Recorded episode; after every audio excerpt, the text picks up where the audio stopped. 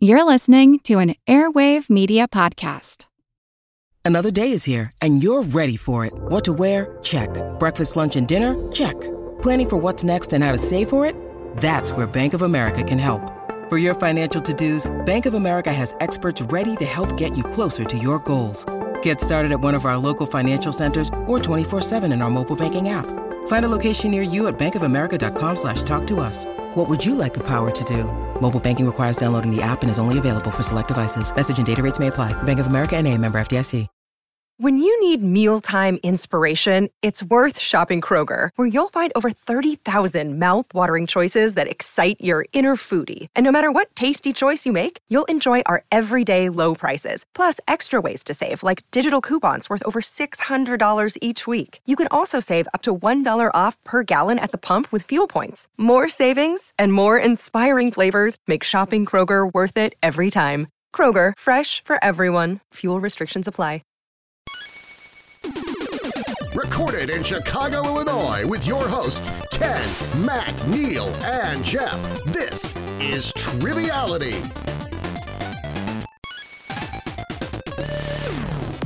Hello and welcome to Triviality, the game where a lack of seriousness meets Jeff. A little bit of knowledge? That's correct. Yes. You got it on the first try. You are very knowledgeable indeed. That never happens. Uh, it's me, Jeff, and Neal in the studio. We are Sans Matt. Sad. Yeah, we're sad. Where where is Matt? Ken, I think you He's, said he's in the sands, uh, trying to discover the tomb of Tutankhamen, but it's already been discovered. So so he's just looking at a bunch of dirt and yeah. sand. It's We, we probably told like him a, a bunch of the good artifacts in the British Museum. we told him it was already discovered. He didn't listen. He went anyways. And he keeps asking people where Brendan Fraser is. We say, well, he's on the He's- awards he's trail. gonna be He's in on the his way whale, back. yeah. He's Yeah. trying to win an Academy Award for Can't the whale. wait till you to see him up on that stage. I know. I hope so because we said it's the uh, The Renaissance. The Renaissance. Indeed. That's right. What's your favorite Brendan Fraser movie, by the way? Um, bedazzled. That is a good one, Jeff. Blast from the past. That's another good bedazzled one. is sneaky funny. Bedazzled is sneaky funny. 110 percent, right? Where he's the Hundred ten best. percent. Yeah. That, that's the best. Encino Man's a great one too, but uh, I, I got it. I love the Mummy. He's just so good in the Mummy, so I got to give it to him there. Shout out to Brendan Fraser. I'm sure. I'm sure he's listening. Yeah, yeah, I hope he is. Yeah, one day he'll come on the show. But uh, other than Brendan Fraser, we have some great guests here uh, in his place. Uh, both of them have also, I assume, fought mummies and uh, hung out with Pauly Shore, but we'll find out uh, in a minute. Our first guest uh, is uh, in a long line of people that we've been thanking over the last 10 episodes that have helped us get to 300. And the reason we are thanking them is because they are our first patrons. And this person joined Patreon October 20th, 2017. Uh, one of our first 10 patrons ever, uh, which we are so appreciative of. He's a savage superstar uh, on Patreon from Brooklyn, New York. Our friend Dave Nelson. How are you, Dave? And I'll say a heck of a guy. Thank you very much. Good fellas, how you doing? Good. Good. Now, uh, Dave, uh, we want you to remind the folks at home uh, what you're up to. But I do want to say, uh, when we were in New York recently, when uh, Colleen and I got engaged, Jeff was there. Uh, when Jeff and everyone left, I was walking down the street with Colleen, and we were trying to catch a train. And I was like, I think I saw Dave Nelson angrily walking somewhere, and it ended up being you going into work. I think was that right? Uh, that's right. Yeah. So um, I, I work uh, right near 42nd Street, where I think uh, you were stalking Oh my stalking me. god, that's so funny. Did you catch him or no? No, well, uh, it was right by Bryant Park, and we were trying to catch the train. And then when he, when he went back, I'm like, I, I told Kelly, I, was like, I think that's Dave Nelson, uh, one of our friends and listeners. And she's like, Oh, there, maybe, maybe it is, but don't bug him. He's like walking to work. Was he just cursing under his breath? And he just said, "Oh, that those triviality boys." And the funny thing is, that's the best celebrity Neal saw the entire time we were there, despite the fact that we saw Famke Janssen. And after we left, you guys saw who? oh, the Jonas You Brothers. saw the Jonas Wow. Brothers. I almost peed in the same stall as Nick Jonas. At the same time. yeah, right. Well, then I, then I probably would have been arrested for TMZ. But um, so Dave, uh, that was you. Uh, you live in New York. Uh, you're a man about town. But tell people at home uh, what you're up to over there. Sure. Um, still doing the same uh, stuff I've been doing. I work as a lawyer for a, um, a Japanese company or their office here in New York. I started hosting trivia at a local bar a couple months ago, sort of by accident. So um, some of these questions you'll hear tonight have come from uh, quizzes I've given there. Some of them are uh, are new, but uh, hopefully all of them will be fun to answer.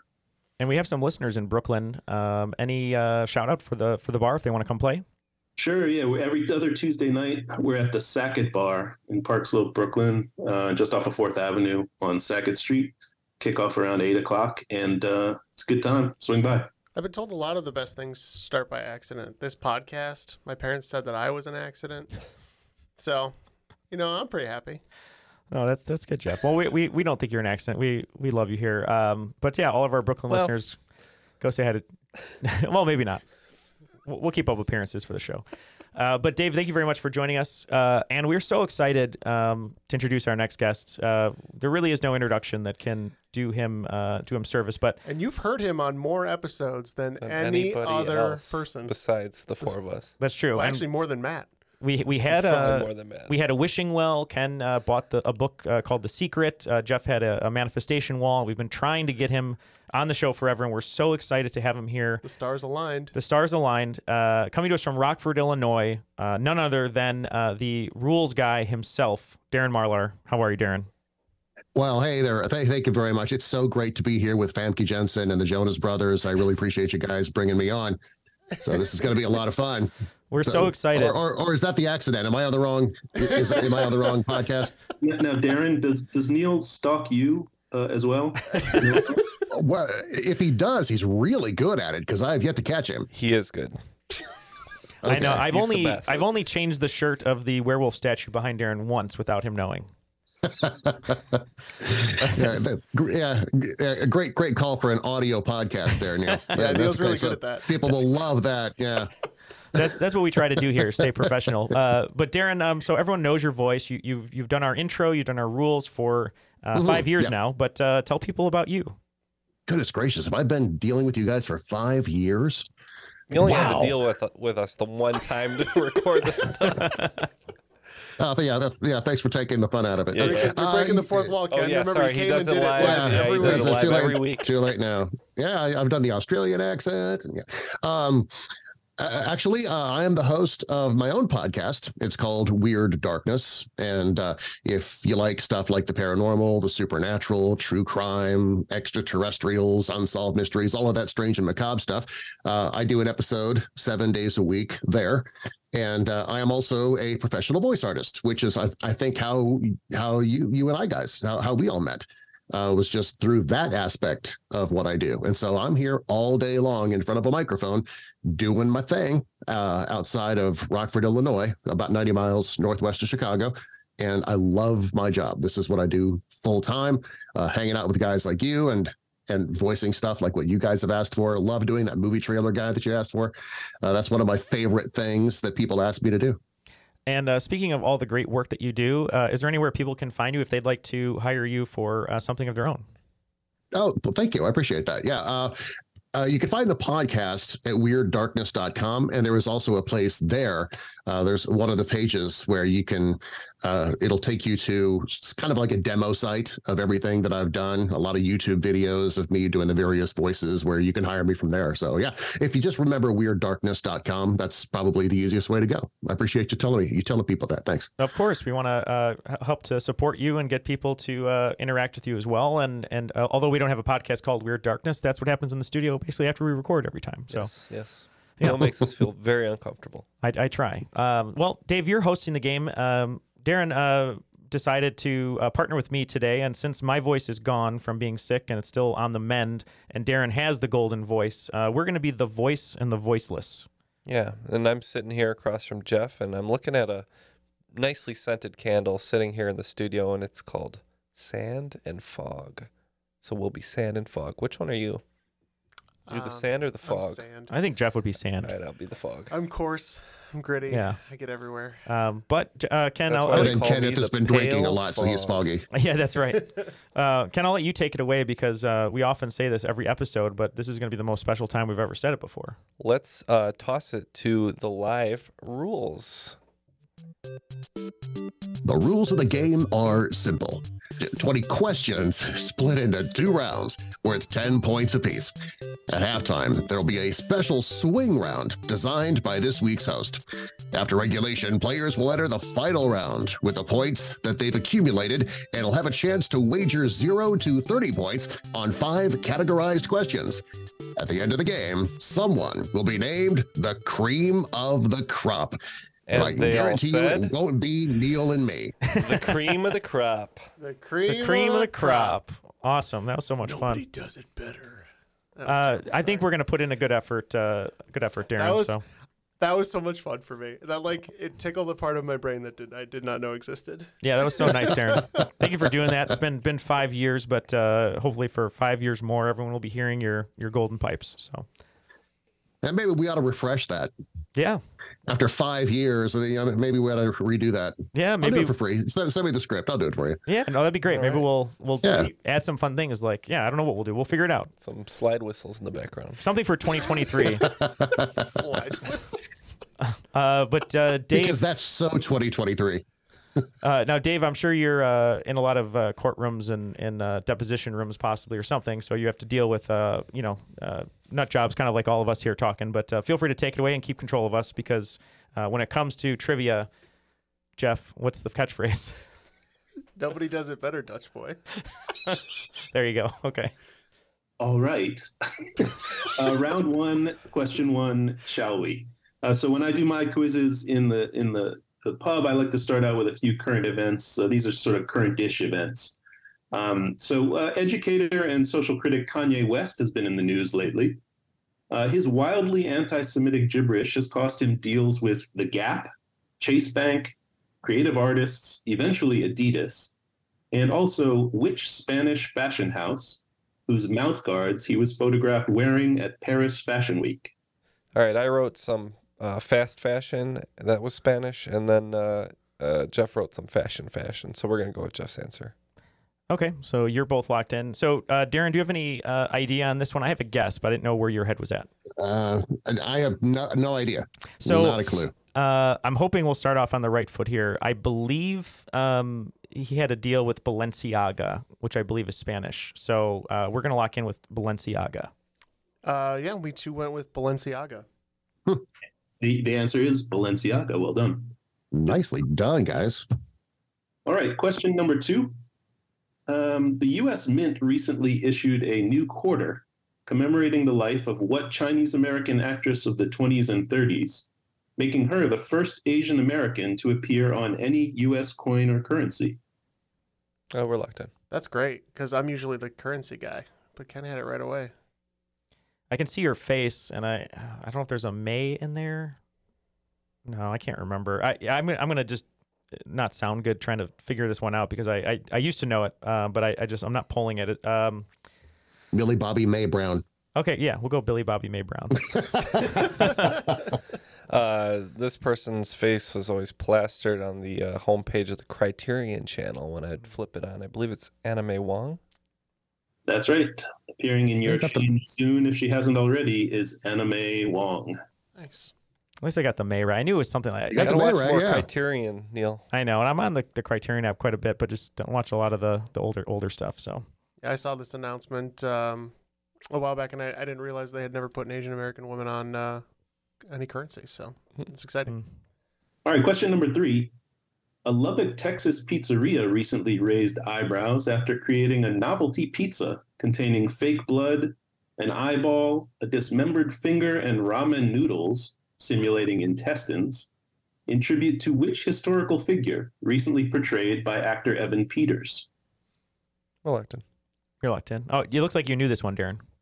I think I do. Yeah. What do you Yeah, think? good This is kind of your biz, right? Jeffrey Dahmer. ooh, I like that. Uh, that's oh yeah, Evan Peters, right? He would have been in the uh, the miniseries. So It's yeah, on the net, yeah, Netflix thing. okay, yeah. Let's go with Darren uh, with uh, Jeffrey Dahmer. Yep, we said the same. Yep, it's Jeffrey Dahmer. I haven't seen the show yet, but I hear it's great. I also hear it's very gruesome. Yeah, it did really well. I think it was Netflix's highest rated uh, series Oh, wow, of all really? time. Yeah, like very quickly. Yeah, Jeez. a lot of people like gore, and and they're making more. they're making more. Yeah, Well, Whether they should or not, I don't know. Not for me to judge, but they're well, doing more. yeah. Certainly something interesting about the serial killer genre. They're making more Jeffrey Dahmer episodes, are you saying? No, they're they're uh, doing uh, different different figures, but Pro, like like, more like profiles in the serial killer cinematic universe. Pretty much. Question number four. Which president was the first one to keep house cats as pets? A pair of no doubt adorable kitties called Tabby and Dixie. He's also thought to have originated the presidential tradition of pardoning turkeys after granting clemency to a potential Christmas feast at the pleading of his 10 year old son. I think I know this one. We can lock in if you want to uh, let these guys talk. Yeah, uh, yeah. Go ahead. Uh, There's a name that's stuck in my head, but I, I think it's completely wrong. It's just a name that popped in. So yeah. Okay, I'll let these guys talk. I know I've heard this question. I can't. Uh, I can't place it. Uh, Calvin Coolidge, maybe. Yeah, Is I this wa- one of the weird Coolidge ones? I, I wonder about Weird Coolidge ones because that would have been. Well, no, the Depression wouldn't have been going on yet. Pre-depression. So I wonder if it was like, was it Harding who wouldn't do it because it was like Depression era and. I don't know. Sl- choose. Or not Harding, Hoover. Hoover. Choose. Uh, Hoover. All right, Hoover. So this one, um the reason I was thinking about it was there's a West Wing episode where um, Bartlet has to pardon a turkey, and uh, CJ is talking about how the tradition started and all that. And I always mix up if it's uh, Kennedy uh, was the first one to pardon a turkey, which wasn't too long ago, um, and the other one is um, it's Fillmore or not. But uh, I just went with Kennedy because it stuck in my head. So Well, you guys were a little bit uh, late on this one. This one uh, tradition goes all the way back to the great emancipator himself, Abraham Lincoln. oh wow, Wow. I wondered about Abraham Lincoln. I didn't even think about him at all on that. Wow. All right. Uh, question number five. In my past appearances here, I've demonstrated a mild obsession with the subject of Donald Trump's favorite movies. I first became interested in this field of study after reading an old New Yorker article that describes a journey aboard Trump's private jet from New York to Mar-a-Lago, during the course of which you'll remember he has his young son Eric put Bloodsport on the VCR, and then fast forward through all the film's rich exposition to quote get this two-hour movie down to 45 minutes. well, I recently revisited this article and picked up a detail that I had earlier missed. Among the handful of passengers on the plane, along with Trump, Eric, and the article's writer, was which socialite? She was born outside of Paris, moved to New York City in 1991, and in July 2022, moved to Tallahassee, Florida. That's my guess. That's a good guess, and we're gonna lock in.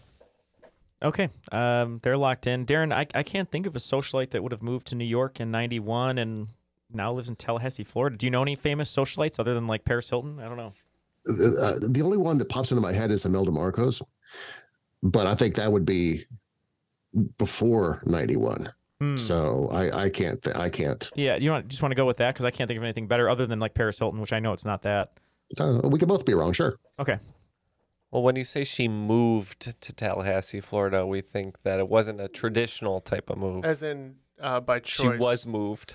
Um, and knowing oh, connections to this person, we guessed uh, Ghislaine Maxwell. Well, that's right. She was moved to Tallahassee, Florida, more specifically Mm. to FCI Tallahassee or uh, Federal Correctional Institution Tallahassee. This is uh, Trump's friend and uh, Bill Clinton's friend and uh, Jeffrey Epstein's favorite uh, sex procurer, Ghislaine Maxwell.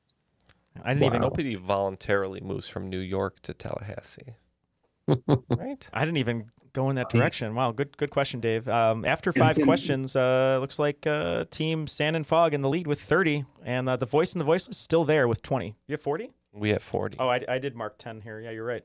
trying to take points away from you. You have That's uh, all right. You could try, but it's, it's the not fog help. is enveloping me like the John Carpenter movie. You actually have 40 points, and we have 20, so we have uh, double the work to to get back up top. All right, well, question six. We're now quite solidly in the pumpkin spice season, perhaps even at the pumpkin spice equinox. Good people at Starbucks introduced the pumpkin spice latte in 2003, and of course, the drink became an immediate hit. 12 years later, they announced that they were changing the recipe to include what new ingredient? We can lock in. So Darren, um, I think they're locking in quickly because I, I explained this to them at one point. I don't think it was on the air. I don't remember, but I believe they're actually putting pumpkin in the pumpkin spice latte, a very tiny percentage. Wow, what a concept! Yeah, you'd you'd think that they'd have it in You there know the what? entire That, time. that would actually make sense because sure enough, somebody called a lawyer and complained and said, "I, you know, you know, I want to sue Starbucks because they're saying pumpkin spice latte, but there actually is no pumpkin That in it." is And so sure enough, exactly what happened, Darren. And I'm assuming they yeah, called that, Dave. that doesn't maybe. I surprise want to make it taste So, yeah, I would go- Yeah, by putting real pumpkin in because because natural pumpkin tastes so great. Uh, Um, Good source of yeah, fiber, though. I, I would totally go with that. Yeah. Okay, No, we'll- pumpkin. we'll I- lock yeah, pumpkin. lock that one in. We agree, and I think yes, it did make it to air. So Did it? Okay. Yeah, you guys have, have uh, worked this one out quite easily. It is, in fact, pumpkin. Question seven Among the all time great NFL wide receivers to wear number 80 was which Hall of Famer who ended his career with exactly 100 touchdowns and then went on to serve four terms in the U.S. House of Representatives before somehow losing as a Republican candidate for governor of Oklahoma? I don't know. Let's tap out. Sounds good. We'll clear the way. Hopefully Neal will figure it out here. Yeah. It's gonna have to be you, Neal.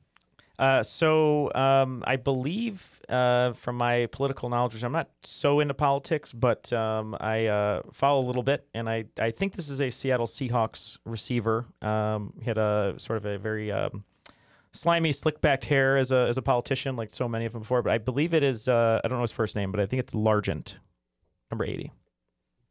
Yeah, you got it. It's Steve Largent, four time uh, representative from the state of Oklahoma. No way. Yeah, I know he played like 13, 14 seasons, something like that. I, I remember Steve Largent. I didn't realize he was a politician after that. Mm-hmm. Question eight In December 1780, which brand new British brigadier general raided and captured the city of Richmond, Virginia on behalf of the crown? I owe a huge apology to my social studies teacher. Uh, Jeff wrote down what I was thinking. We're on the same wavelength there, so we're Now, gonna lock in. Is it right? I We'll think find so. out. I think so. Seven, know. 1780, brand new brigadier general. I don't know if brand new is a clue there, but I um, believe it's the only clue that Ken and I are going off of. uh, I have no idea, Darren. I I don't know too much about Richmond. Um, not enough, at least, to, to have an educated guess on this one. Do you know Yeah, anything about if this? I heard if I heard a name, I might be able to give it say yes or no. But I no, I, I'm drawing a blank. Uh, let's see. If you were if you were writing a uh, 1780 war epic, uh, just give me your, your About best the, um, brigadier general name, Darren. About the American Revolutionary War. Douglas. Douglas. I like Why it. not? We'll go last name Douglas. How, I can't Or believe first- or you're betraying Yeah. your teammate like that. What? It's it's Marlar. You're being a cheeky bastard. Um, we think that newly minted is because he was a potentially a turncoat, and we said Benedict Arnold. Hmm. Yeah, this is a fellow who earlier in 1780 was uh, an officer in the Continental Army. By seven, December 1780, he was in the British Army, uh, and this is Benedict Arnold. Uh, okay. Goodness gracious, guys. Question number nine. It has been a huge year for cheating, with scandals in the worlds of poker, cornhole, and, of course, competitive walleye fishing. Of Additionally, course. additionally Hoping he was gonna bring controversy swirled in the chess world as 19-year-old Hans Niemann was widely accused of having cheated against Norwegian Grandmaster Magnus Carlsen in a major tournament. No less an expert than Elon Musk himself weighed in on Twitter to endorse a wild theory that Niemann had cheated using a vibrating version of what device? I know this one, Darren. Okay. I know my vibrating devices, and we can lock in. Not going to touch that at all. Yeah, especially after where it's been. I mean, I think we're not far off with these jokes, right? I don't. I don't. Wasn't think he so. using some sort of special, you know, Mayhaps. adult-styled uh, toy? Yeah, I mean, it's possible that he could have been using a uh, vibrating phallic typed object, uh, which is typically used for the inducement of pleasure. I don't know how to answer this question. uh, Fitbit? Oh, I thought we were talking. I don't know what Elon, Elon Musk said. I thought he was. Uh, It's Elon Musk. He makes sixty nine and four twenty jokes. It Yeah, I know. probably was a dildo. Like, like let's be honest. Like in his his estimation. um, we don't know. We're gonna say he said it was a sex toy. Well, you can bleep this, but the reason they thought that the guy had anal beads. Yeah, I'm not. I'm not going to come on here and miss the opportunity to make somebody say anal beads out loud. So uh, the answer is, in fact, anal beads. Was that even true? Yeah, he, you know, he puts his, you know, hand on the pun. They go. I think that's what they Okay. were saying. Yeah. I mean, I should I should also note that despite Mr. Musk's assertion, there's actually very little evidence to support this theory. Yes, thank you for clearing that. Oh, that's oh, that's so surprising. How do you think I get my answers on this podcast? You mean there was though? no evidence found? Yeah. All right, question number 10.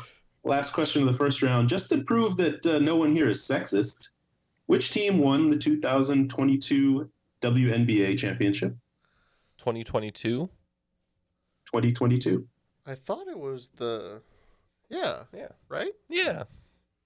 Cool. Um, I, I mean, we can lock in over here, Darren, if you you trust me. I think I. Yeah, I, I don't I don't follow basketball at all. Okay. The sky is dominant, so we're saying sky. Yeah, and it's maybe it, we're a year off, but yeah, definitely the Chicago Sky was our guess. I think this guy won 2021 for sure, and they got like two or three rounds into the playoffs. I think the winners this year uh, were the uh, Vegas uh, Aces, I think they're called. But Vegas is our official answer. Yeah, that's right. The answer is the Las Vegas Aces. Nice, well done. After the first round, uh, it looks like things have gotten a little bit closer, maybe too close for comfort, uh, as if it's uh, up to Ken. But uh, scores are at 60 to 60 right Yeah, now. My, my device stopped working. Your device stopped working, uh, which means uh, everything's on an even playing field now. Uh, and speaking of uh, a nice surprise, uh, we're looking for all of your questions for our 300th episode. So uh, if you'd like to join uh, some of the folks who have sent in an audio recorded question for our 300th episode, um, you can do so with the link in the show notes. We have about five at this point. Uh, and what we're going to do for the 300th is we're going to listen to all the questions live. We, we have no idea what they are, what what the, the clues are, anything like that.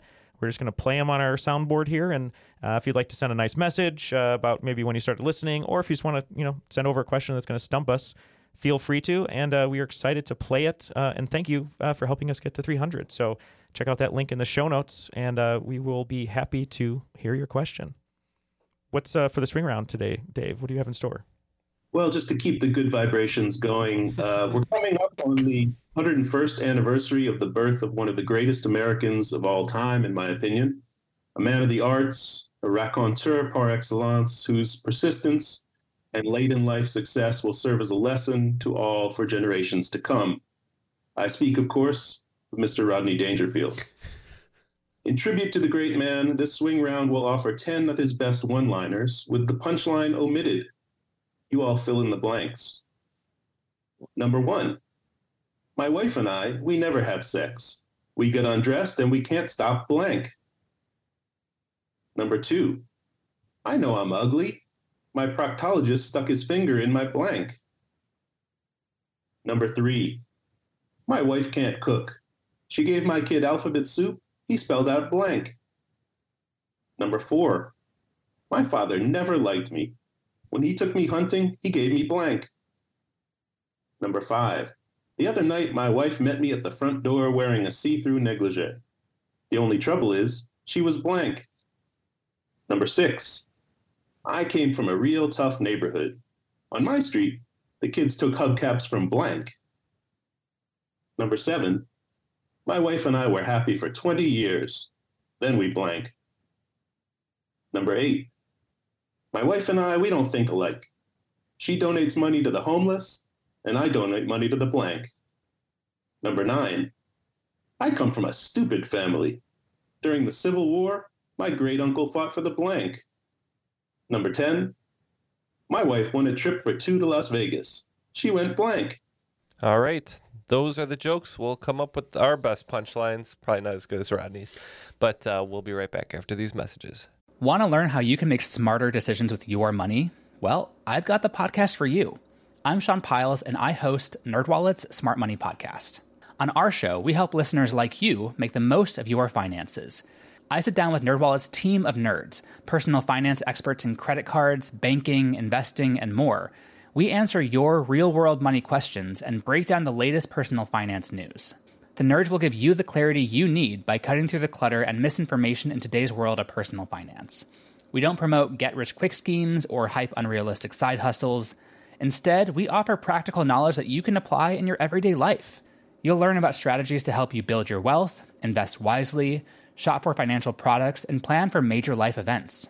And you'll walk away with the confidence you need to ensure that your money is always working as hard as you are. So turn to the nerds to answer your real world money questions and get insights that can help you make the smartest financial decisions for your life. Listen to NerdWallet's Smart Money Podcast wherever you get your podcasts. Welcome to From Beneath the Hollywood Sign. If you love old movies, Hollywood history, or the golden age of filmmaking, you've come to the right place. This is the podcast that talks about amazing stories of Tinseltown from another era and fascinating conversations with writer producer Steve Cuden and actress writer Nan McNamara. One particular argument, he ended up dislocating Ava's jaw. Ava, she was such a tough cookie. Rather than cry or scream or anything like that, she Or call the police. or call the police. I she should have exactly. What does she do? She takes an ashtray and she knocks him over the head and knocks him unconscious. That's how she fought back. She didn't know what to do, so she called Louis B. Mayer. I think I've killed Howard Hughes. What do I do? Revisit a time when the pictures were still big and everyone was ready for their close up. When you want Tyrone Power instead of Tom Hardy, Jennifer Jones instead of Jennifer Lawrence, or Robert Mitchum rather than Robert Pattinson, then From Beneath the Hollywood Sign is the gin joint for you.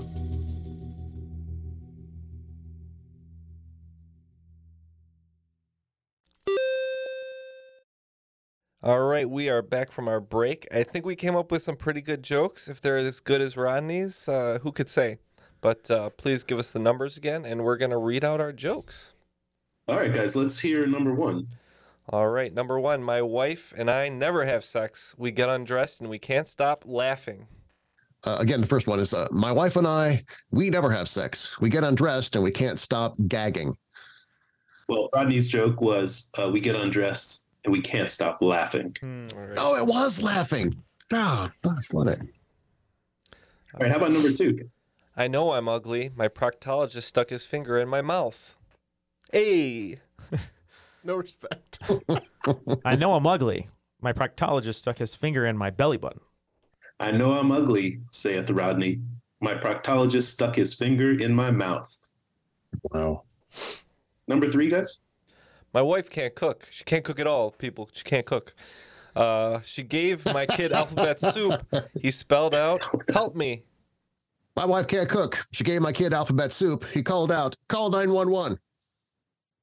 Uh, number three, my wife can't cook. She gave my kid alphabet soup, and he spelled out help. Are we getting points for help me? Uh, and the other team said call 911 or something like that. Yeah. Yeah. Yeah, I think I'll give you both points as it's basically in the spirit of the joke. Okay. Oh, okay. All right. Oh, that's so nice. That's so gracious. Number four. My father never liked me. When he took me hunting, he gave me antlers. That's good. My father never liked me. When he took me hunting, he gave me a head start. that's pretty that's- good, too. I think that's really good. Number four, when he took me hunting, he gave me a head start. Yeah, when I heard Good that, job, I buddy. thought I thought for sure Darren nailed that. I was like, that's a perfect punchline. Nice job, Darren. Number five. My wife met me at the door in a negligee. Only thing is, she was at my brother's house. I like it. Uh, ours is my wife met me at the door in a negligee. The only thing is, she was coming home. That's My wife met me at the front door wearing a see through negligee. The only trouble is she was coming home. Nice, Oh, Darren. Yes. I think mine is funnier though. What do you guys have for six? I came from a tough neighborhood. On my street, the kids took hubcaps from cop cars. Not Ooh. that funny, but yours is really funny. I came from a tough neighborhood. On my street, the kids took hubcaps, hubcaps from moving cars. I like that. That's good. Yep, on Rodney Street, the kids took hubcaps from moving cars. Nicely done. Those Yes. I actually wrote down cop cars first, too. Number seven. My wife and I were happy for 20 years. Then we got married. My wife and I were happy for 20 years. Then we had sex. Those those are both good. I think Rodney's slightly more elegant. My wife and I were happy for 20 years. Then we met. His is the best. That is good. Yes. See, I don't mind losing to that kind of a joke. All right, number eight, guys. Oh, that's great. My wife donates money to the homeless. I donate to the sperm bank. My wife donates money to the homeless. I donate to the sperm bank. Yeah, not not bad, but I think you'll like Rodney's better. Um, he says he, he and his wife don't think alike. She donates money to the homeless, and I donate money to the topless. Mm, Number nine. Both all right. Both the, both teams came up with really funny answers. I think. I come from a stupid family. During the Civil War, my great uncle fought for the Germans. I come from a stupid family. During the Civil War, my great uncle fought for the West. Yep, that's right. During the Civil War, Rodney's great uncle fought for the West. Nice. Wow. Way to go, Neal. I gotta say, I love the answer of the. during the during the I Zoom will admit the Germans is better. during the Zoom quiz, uh, somebody put down um, my great uncle fought for the British. I thought this made maybe even better than Rodney. I think those are both good. All right, number ten. my wife won a trip for two to Las Vegas. She went by herself. My wife won a trip for two to Las Vegas. She went hooking. Rodney said his wife won a trip for two to Las Vegas. She went twice. Nice. I had alluded to that as Okay. a possibility later. That's funny. All right, we only got three right there, but we had fun. After the swing round, uh, everyone's laughing in the studio, and uh, all for good reason because uh, Team Sand and Fog picking up 15 points, bringing their total to 75, and uh, the Voice and the Voiceless picking up 30, bringing their total to 90. Laughing all the way to the bank. The Sperm Bank. Nice. All right. Well, went let's, twice. let's start off round two with In um, one day, one of my Superman. let's start off round two with everyone's uh, favorite topic pencils uh, one of the best-selling pen- models of pencils in the us is which one whose packaging humbly proclaims itself the world's best pencil and which shares a name with a town in essex county new york We can lock in Ken. Oh, so it's not the at graphite pencils. number. Oh, you were thinking of uh, number two? Yeah, but I guess that's you wouldn't call yourself your call your town number two. Not not if you wanted to have any, you know, anybody visiting. Yeah, right. i guess you've never been to essex county new york I'm trying to think of, of pencil brands. It doesn't surprise me that Jeff knew immediately a pencil brand. Yeah, it is in, in on brand with, with Jeff. I Um, hate I pencils. saw a I'm YouTube a video guy. about pencils. This is you. It the does- real does sound a lot like me. the real question is, Is there a brand that just just yellow? Yeah, maybe maybe it's just pencils? yellow. I think there's a yellow. I think there's yellow notepads, but I don't know. I, I'm I'm I'm seeing a name in my head and it's not coming into focus. But um, I mean, yellow. You know, uh, it's better than anything I'm going to come up with. And all I was going to say is it maybe has Jon Voight's teeth indentations. But um, yeah, let's go with yellow. Why not? If you're cool with that. Uh, it's just a little shot in the dark. Maybe it's because I was looking at Benedict Arnold on the other side of the paper, and I was thinking about cities that or remind me of the American Revolution, and we said Ticonderoga. Yep, the answer here is the Dixon Ticonderoga. Give me well a done. break. Wow. Come on. Uh, question, question number two. Newton's first law of motion describes the principle of, principle of inertia, that a body at rest tends to remain at rest, and a body in motion tends to remain in motion unless acted upon by a force. But which Italian, born in Pisa in 1564, is most often credited with originating the concept of inertia? I'm at a loss on this one, Neal. I have a very just yeah, basic you guess. can go with your your initial gut answer, Ken. Okay, we're locked in. Okay, so they're locked in. Um, I really have no bearing on this, uh, Darren. I, I, this isn't my wheelhouse, but um, I don't even know if he was Italian. But the, the first name that came to mind is is just Galileo, but it could be the completely wrong time period. Well, Galileo would have been Italian, though. Yeah, so I don't know if. you know, does that seem like a reasonable guess? I guess. It, it's better than mine, which is nothing. So yeah, All right, we're, we're, we'll go Galileo. Yeah, we said Galileo as well. You both got it. It's uh, our friend Galileo. Don't want to Wow. overthink it, you know. I sh- yeah, you're right. Should have just listened to Queen. Would have been fine. All right, question three. Well, the World Cup finals are about to kick off in Qatar in the middle of the winter, naturally, and in the wake of thousands of deaths of foreign workers brought in to prepare for the tournament. But no matter what happens this time, we can look forward to 2026 when the U.S. co hosts the tournament with Canada and Mexico. In 1994, when the U.S. first hosted, the opening ceremony reached a crescendo when what singer hilariously missed a penalty kick while singing her 1980 top 10 hit, I'm Coming Out. I think I know this one, uh, Darren. At least from the song. As long as it's the person who sang that song, then I think we're okay. Okay, we think it might be Diana Ross, but we're not positive who sings that song. This artist has an incredible concert. If you go to YouTube, um, where they performed uh, to, uh, I guess you could call it sold out, even though it's not sold out, in Central Park, and it was a torrential downpour, huge, uh, just rainstorm that uh, completely ruined the concert. But she continued to sing until they told her to stop, and then she did the concert again for free the next day. And uh, we went, we said Diana Ross. Yep, you got it. And that is, in fact, a great performance in Central Park. It is Diana Ross. Yeah, it's really cool. She's like getting drenched and still singing, and there's a wave mach- or a wind machine on her. It's really cool. She still looks younger than I do right now. Mm-hmm. All right, question number four. In 1989, British author Peter Mayle published a best selling memoir called A Year in Provence, which told how he had spent a year living in southern France coming up with cutesy stories with which to fill a memoir. The book's success spawned a million and one a year of type memoirs. I'm going to give you four of them. Three are real, and one I just made up. Points to you if you can identify the phony one. A. A Year of Miracles Daily Devotions and Reflections. B. My Sopranos Year Living and Learning the Lessons of America's True First Family. C. A Year Without Underwear Exploring the World on a Bicycle. And D. Eat This Book A Year of Gorging and Glory on the Competitive Eating Circuit.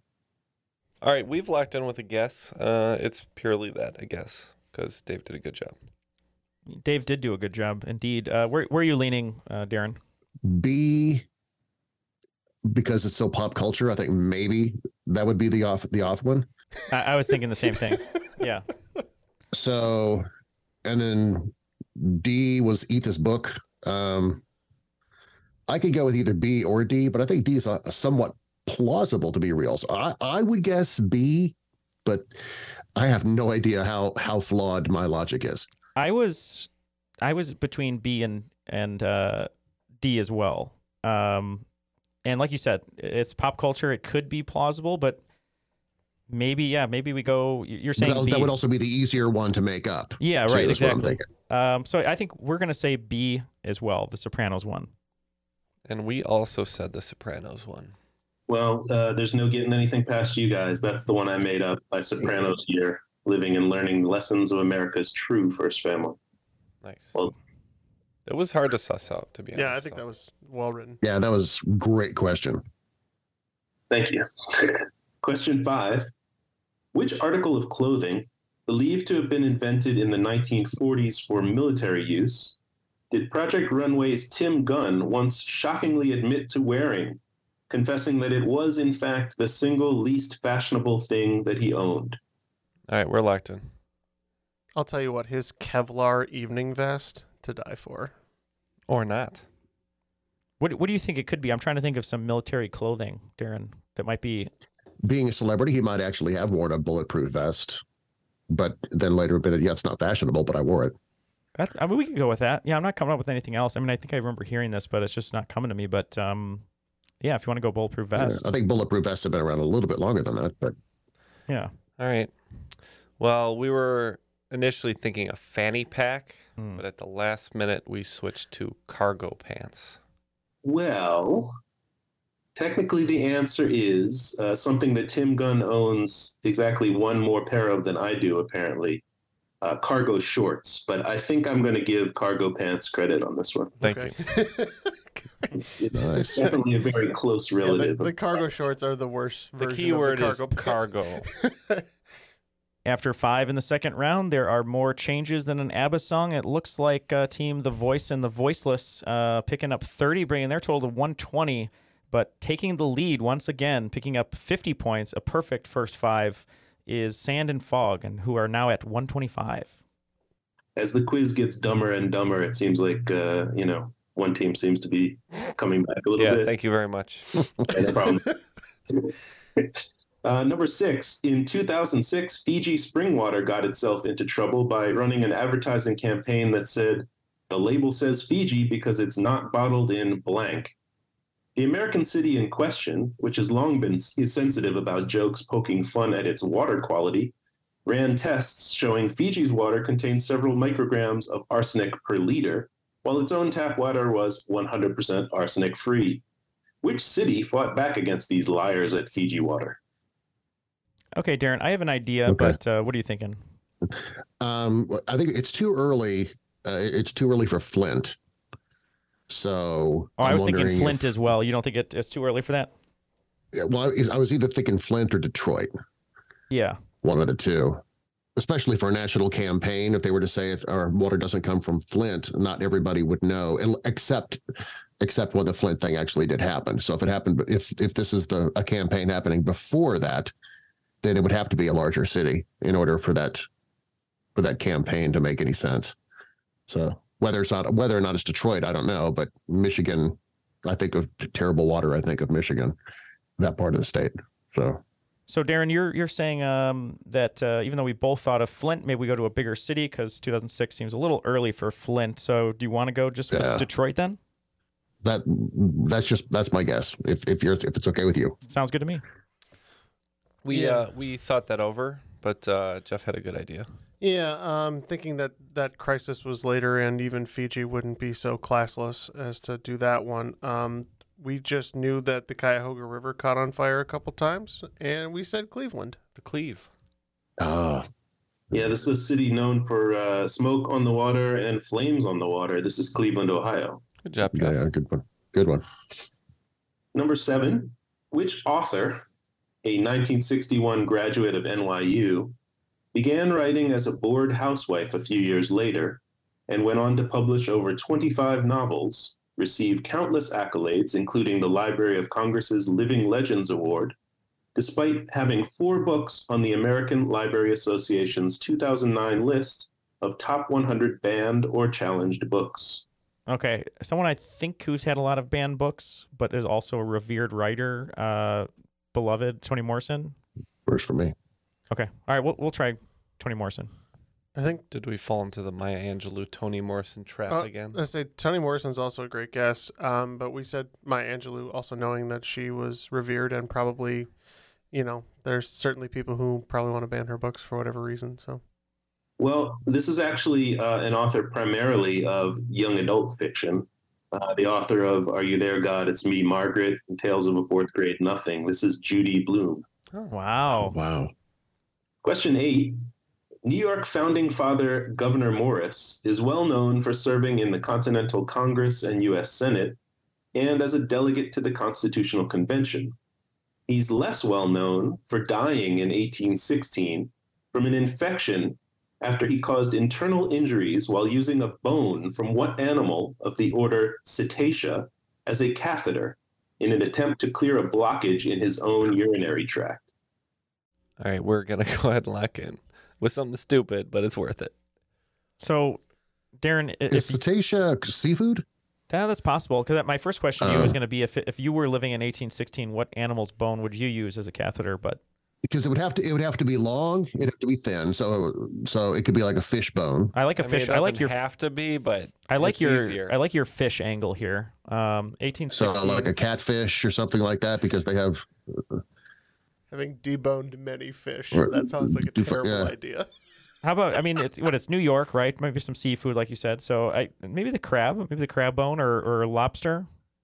No, I'm just trying to think. As the last time I've you know I've eaten crab or lobster or something like that, if there's any if there's any bones that actually qualify for what he used it for. Hmm. I'll, I'll give you a hint, guys. Uh, crabs and lobsters have exoskeletons. Ah, right. Oh, what about a turkey bone, like the wishbone or something? Well, I, I thought about that as well, but I didn't. But when he said uh, cetacea, I wasn't sure. So what are we going to go with? What are you picking? I, I- I trust you. Um, so long as I don't have to get too specific, I just want to say a fish bone. All right. That's fine. Um, and we, I wrote down bald eagle because I thought it was hilarious. We're And- just saying eagle. birds have hollow bones, so Yeah, well, uh, you know, some questions you ask uh, because you want people to get the answer, and some questions you ask because you just want to hear them discuss all the wrong answers. Um, it, it was the 19th century, and this is an animal that that folks used a lot in the 19th century for uh, heating, lubrication, all oh sorts god, a whale bone. A of whale. whalebone. That's correct. Well, So, mine still came from the sea. Sort of. Yeah, but but definitely, definitely What, what whalebone Yeah. would you not just completely impale yourself on? Well, as they say, Apparently none, sometimes you bone the whale. I'm guessing it was whittled down a lot. Yeah, the founding founding fathers, uh, I guess, not all uh, so smart. All right, question number nine. 1960's The Magnificent Seven was, of course, based on The Seven Samurai, Akira Kurosawa's classic, released only a few years earlier. By most accounts, it was actor Yul Brynner's idea to adapt the samurai film for the Western genre. But in attempting to do so, Brynner ended up in litigation with another actor who claimed it was his idea first. Who was this other actor who was born in Chihuahua, Mexico in 1915 and had a lengthy, successful career, during the course of which he won two Best Supporting Actor Oscars in the 1950s for Viva Zapata and Lust for Life? It's either it's either Anthony Quinn or um, no, I don't think he won an Oscar. The other guy I'm thinking of. Well, I can't think of any. My brain is kind of mush right now. Do you want to just say Anthony Quinn? That works. What? Um, this is more. This person's more known as an action star, but maybe some of the early, more heavy westerns he was in, um, he might have won some Oscars. We said Charles Bronson. Well, the answer here is someone who uh, won two Best Supporting Actor Oscars, but also was nominated for Best Actor a couple of times, including uh, once for Zorba the Greek. This is Anthony Quinn. Mm, good job, Neal. Oh, wow. Neal. I gotta get one one good one in here tonight, so that I can go to sleep. Number 10, speaking of the Oscars, several years ago, I had the pleasure of heading to Film Forum in downtown Manhattan and seeing a fully restored print of a 1966 film by Gillo Pontecorvo. It's the only movie to have been nominated for Academy Awards in two non consecutive years and is based on events early in the War for Independence in which nation? The largest in Africa by area. All right, we are locked in with a little bit of teamwork. Yeah, um, if you're okay with South Africa, I just know that they, they make a lot of films about South Africa, and obviously there's a lot shot there now. So maybe it was Yeah. about. Uh, yeah, let's go with that. We'll say South Africa. All right. All right, I think probably this film that he's talking about is Zulu. And I said, Jeff, where would this have taken place? And he said, the largest country in Africa. And I said, yeah. And he said, Algeria. Well, this film um, uh, was nominated for Best Foreign Language Film in 1967 and then for Screenplay and Director in 1969. Uh, title of the film, you'll notice I didn't say because the title of this really excellent film is Battle for Algiers, uh, which tells the story of the early stages of the independence war in Algeria. So we got it for the wrong reasons, but I'm happy. Nice. well, I got it for the only reasons I know. So I think Alright. Zulu is Jeff with. is smart. I am dumb. I know I was a little worried. I thought it was maybe. I Dem- figured it was nominated two years in a row because it takes that long to watch it. uh, Zulu, I believe, is Sean Connery and Michael Caine. I think could be wrong. Um, or no, maybe I'm thinking of the war. The well, anyway, something with a flower. But at the end of regulation, um, the team of Sand and Fog uh, was doing really well in the first half, but only picked up 20 points in the second half, bringing their total to 145, which means they are just in reach for Team The Voice and The Voiceless, who only picked up 10 points and are at 130. So it's only 15 points um, separating each team. It's a very close game. Let's have the categories for the final. Sure. So, as uh, I mentioned earlier, the World Cup's coming up. I'm a big soccer fan. So, um, the five categories uh, here in the final round are going to be group stage, round of 16, quarterfinal, semifinal, and final. All right, the wagers are in. It looks like um, Voice and the Voiceless are betting zeros, uh, hoping that we miss more than we get, because we wagered just 15 on all of them. So we'll see what happens. It has been a winning strategy before. Let's see if it'll It's- pay off for them this Is time. Is it possible that we get a tie? I think it's possible. All right, well, let's see. Question one, group stage. According to the American Kennel Club, dogs in which group were, quote, bred to assist hunters in the capture and retrieval of feathered game? Question two, round of 16. On Ringo Starr's wildly creepy 1973 number one hit, You're 16, which multi instrumentalist is credited with a kazoo solo? Question three, quarterfinal. The fourth man is the title of a short story by Agatha Christie, first published in the 1933 collection The Hound of Death. What was Agatha Christie's real last name? Number four, semifinal. In the men's semifinal of the 2022 Wimbledon Championships, Novak Djokovic defeated Nick Kyrgios to reach his 32nd Grand Slam final, surpassing the all-time record that he had jointly held with whom? And question five, final. According to the tastemakers at aarp.org, the best ever television finale was the last episode of which series, which ends with a couple going back to sleep? All right, we have the questions. We'll be right back and see who can take the cream of the crop. Calling all kids in the car. Brittany and Meredith here from the chart topping Family Road Trip Trivia Podcast. Are you dreading another silent car ride with the fam? We've got the cure. Three rounds of fresh trivia every single week. Movies, music, even science and Disney. We've got something for every trivia buff in the car. No more crickets chirping on those long journeys. The Family Road Trip Trivia Podcast is your secret weapon for connecting and laughing with kids of all ages teens, toddlers, adults, it doesn't matter. Spark their curiosity and challenge their brains with every episode. New episodes drop weekly wherever you get your podcasts. Search for the Family Road Trip Trivia Podcast and turn those car rides into epic adventures. You can spend less time staying in the know about all things gaming and get more time to actually play the games you love with the IGN Daily Update Podcast.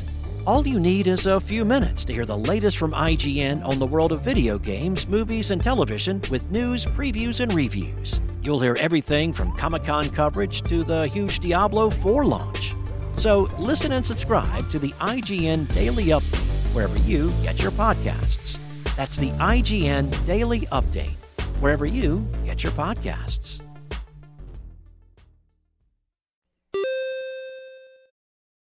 We are back with our answers. Let's have the questions one more time and see how we did. Sure. Question one According to the American Kennel Club, dogs in which group were bred to assist hunters in the capture and retrieval of feathered game? So I was like, retrievers? And Jeff said there's a special category for this. I thought they were the sporting dogs, so that's what we guessed. Well, I I had heard at one point, uh, at least I bel I think I heard at one point that poodles were actually bred uh, for hunting dogs, uh, which surprised me because that would have been like the last breed I would have thought of. But I didn't. I don't know if he was actually asking for the breed of dog on this question or not. But that's that's what popped into my head. So the, the answer here is, in fact, the sporting group. Mm. Good job, Jeff. I can tell you um, that our golden doodle, you know, part golden retriever, part poodle, uh, does not retrieve. Okay. and, and, by the way, I think poodles were uh, specifically bred to annoy my dog. oh, okay. So I was probably wrong on what I heard then. Yeah. No, I mean you might you might have been right, but I can tell you that mine doesn't do those things. All right, question two. Uh, category was round of 16 on Ringo Starr's wildly creepy 1973 number one hit, You're 16.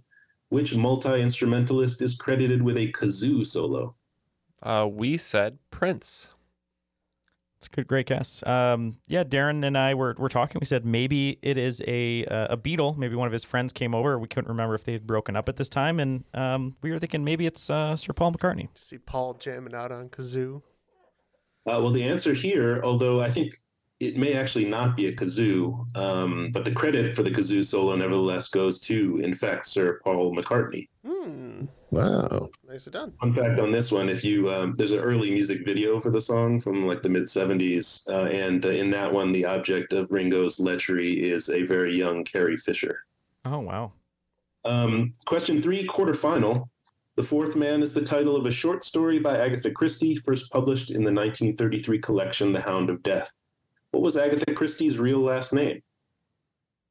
We don't know at all, so we said Kensington. It's a good guess. So, um, so I think there's a little bit of trickery here from Dave. Um, Agatha Christie, she married Archibald Christie, uh, who was a, a veteran and um, didn't have a good marriage, but she got famous when uh, she had that last name, so she kept it. So she was Agatha Christie her rest of her life. She married Max Mallowan, an archaeologist, didn't take his name. Um, her maiden name was Miller, but she never had a pseudonym other than Mary Westmacott that she wrote romance novels under. So her real name would be Agatha Christie. Yep, I thought uh, it was a pseudonym when I started writing this question, and uh, it turns out I was totally wrong about that, and thought maybe if I was wrong about that, some other people would be wrong about that, and I've been proven correct. The answer is Christie, uh, and her married name was was Miller. Um, Neal, if you guys had wagered any points, I would be obligated to give you bonus points at this point. That's all right. We'll pat ourselves on the back. It was all Darren. The way it's looking Yeah, right we'll- now is not so We'll take good for zero us.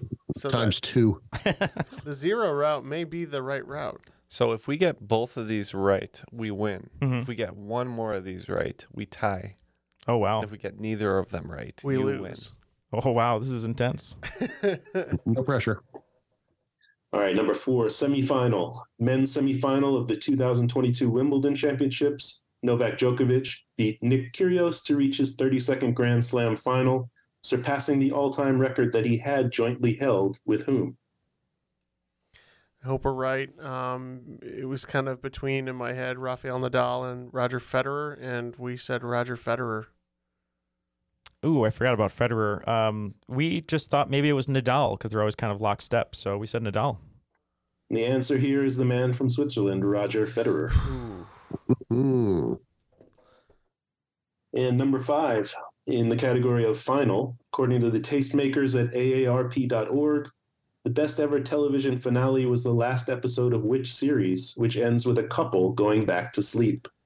So there was a little bit of uh, discussion here because we know that the plot of this revolves around two shows uh, starring Bob Newhart. And we went with the Bob Newhart show. You can go ahead, Darren. Right. Uh, actually, if I remember correctly, the Bob Newhart show was the first one. No. The original, and Newhart was the follow-up, his his second show, and it was the it was at the end of Newhart that he ended up waking up with Suzanne Pleshette from the Bob Newhart show. And Darren, you could not possibly be any more correct. You're 100% correct. The answer is Newhart. So losing 15 points on that final round makes us tie with you at what? 130. All right. Uh, I- Dave, do you have a tiebreaker prepared? Well, uh, yes, I do, in fact. Uh, and here is that tiebreak question. So whoever gets closest to the correct number here will win all the marbles. How many votes did Lula da Silva receive in the recent Brazilian presidential election? Yeah, how about we say 11 million 923? Sure. All right. Okay. I, I like what I'm hearing. Um, we said 45 million. Well, the correct answer, uh, gentlemen, is sixty million three hundred forty-five thousand nine hundred and ninety-nine.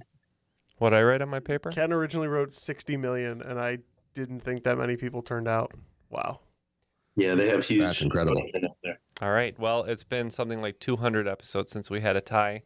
But in this tie, it turns out that the sand and the fog are today's cream of the crop. And you, Triviality, I'm talking to you. You know that I'm the cream of the crop. Well done. Great game. Wow. Thank you so That much, was hard guys. My right brain hurts. Great game. Wow. We were in it till the end, Darren. That's all that matters. Uh, I, I'm, I'm hon- honestly, I'm very surprised that we got that close. Yeah. I, mean, I, I, I even emailed you before this, going, "Are you really sure you want to do this?" Because I know nothing about everything. Yeah, we were we were sure. positive. yeah, we, we we did a great job. You did a great job specifically, and uh, Darren, we're just so honored that you were here with us today, um, getting to uh, spread the love and and uh, give the listeners what they want. They've been clamoring for you to be on. That's no joke. We've gotten emails and messages. We want Darren on the podcast, and, and you're here. Um, so thank you very Well, much. you're never going to get those emails ever again after this show. after, after this, oh my gosh, he was know, awful. one might Don't ever have up. him on ever again. Well, just thank you so much for was joining us. laughing at all of my answers. Uh, no, you did a wonderful job. Um, please tell everyone where they can find you uh, and uh, what where they can listen to you and all that good stuff. Yeah, well, um, I do a podcast called Weird Darkness about the paranormal, supernatural, true crime, cryptids, uh, extraterrestrials, all, all the strange and macabre stuff. And I do that every day. It's at weirddarkness.com. Also, of course, wherever you find podcasts, just look for Weird Darkness. And uh, you were very kind earlier to uh, to mention if they wanted to hire me for voiceover stuff same place just there's a there's a page there at weirddarkness.com where you can just click on it and learn more about what I do and how to hire me if you want me to be your movie trailer guy or whatever. That sells itself right there. There you go. Well, uh, everyone, please check out Darren's work. And uh, he already said that maybe we'll get him to uh, do an altered rules read or, or, something fun for 2023 to celebrate. Uh, Happy to come back. Oh, oh wonderful. Yeah. Well, thank you very much for that. Uh, Dave, always a pleasure to see you. Uh, we've been talking about uh, doing something in Brooklyn together. Maybe we'll get uh, Joe Wen involved as well. But uh, tell people where they can find you uh, and any other shout outs you'd like to give. Well, first of all, I want to say it's nice to meet Darren. And, you know, for a long time listener of the podcast, it's been a real look behind the curtain type of experience for me. Um, I, as I said earlier, my buddy Zach and I run the quiz every other Tuesday night at 8 p.m uh, at the Sackett Bar in Park Slope, Brooklyn, on Sackett Street near Fourth Avenue. Uh, come by. Uh, I'll bring you uh, some prizes. You can win some drinks. You can win some money. You can win some Japanese candy sometimes. Mm, that sounds delicious. And just want to remind everybody that we are also part of a delicious podcast network where you can find such podcasts as Ben Franklin's World, Big Picture Science, and Baby Led Weaning made easy for the new mothers out there uh, on Airwave Media. And uh, for all our special guests, Darren and Dave, and for Jeff, Ken, and Matt, who is still looking for Brendan Fraser, my name is Neal, and that was Triviality.